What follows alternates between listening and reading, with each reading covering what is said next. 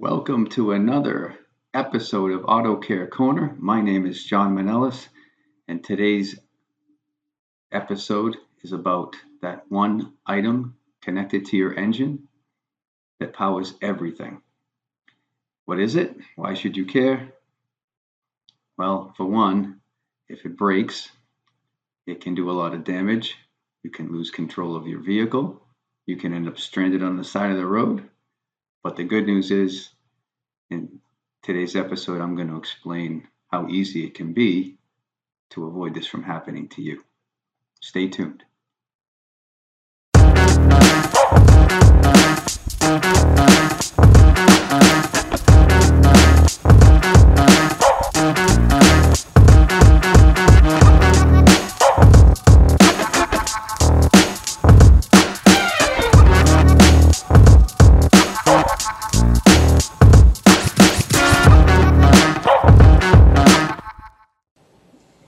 Hey guys, this is John Manellis from Auto Care Corner, and today's topic is the serpentine drive belt. This is, this a long, continuous belt that is.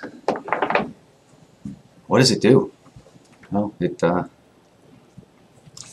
is attached to all of your engine's um, accessories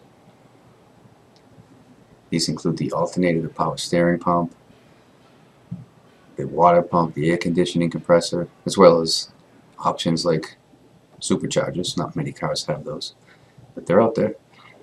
Anyway, this belt drives all of those devices. And without this belt, there's no way to drive power to any of them. So, the belt should be replaced as soon as it shows any signs of wearing.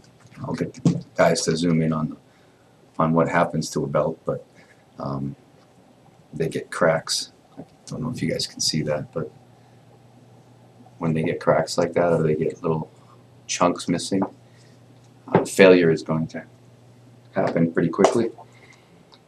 So, and if you get any kind of oil um, contaminants on the belt, that weakens the belt dramatically. Uh, within weeks, once oil gets on it, it can uh, it can break. And so what happens? Um, well, if, if, that breaks, you lose um, all of those devices. So the power steering, you be very hard to uh, steer the vehicle. Uh, sometimes you lose complete control of the vehicle. Um, the water pump is going to stop circulating coolant through the engine, and the engine will overheat in a very short period of time. Um, also, the alternator is driven off the belt, and that quits charging the battery and it also quit, quits producing uh, electrical power to the vehicle. So all your systems, once the battery's power is depleted in a short period of time, um, your car is going to begin to shut down all of the computers. Um, and of course, undesired effects will happen there. Um, so if you, you know, if you can continue, no matter, you know, the longer you drive like this, the, the, uh, the more damage you can do by overheating the engine.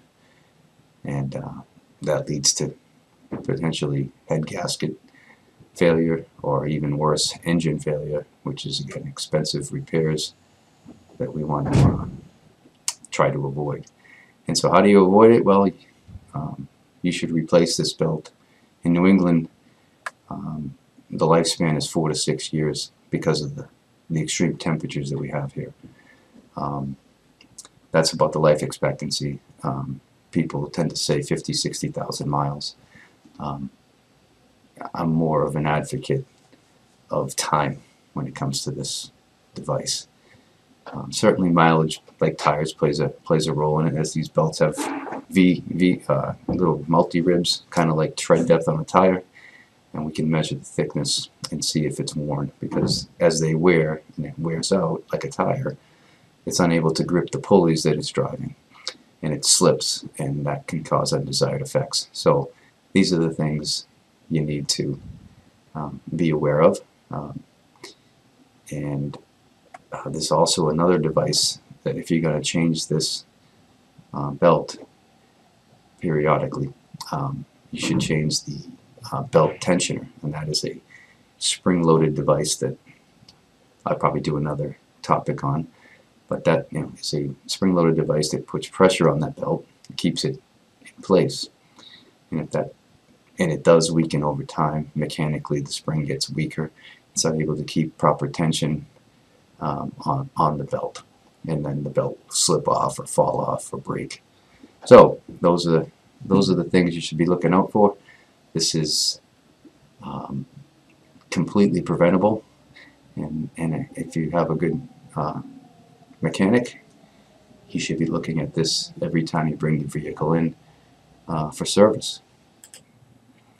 So guys, that's the quick tip on today's topic of serpentine drive belts and why it's important to have it changed before it breaks. For more tips and topics on how best to take care of your vehicle, tune into my podcast at Auto Care Corner, wherever you get your podcasts. Thanks for listening.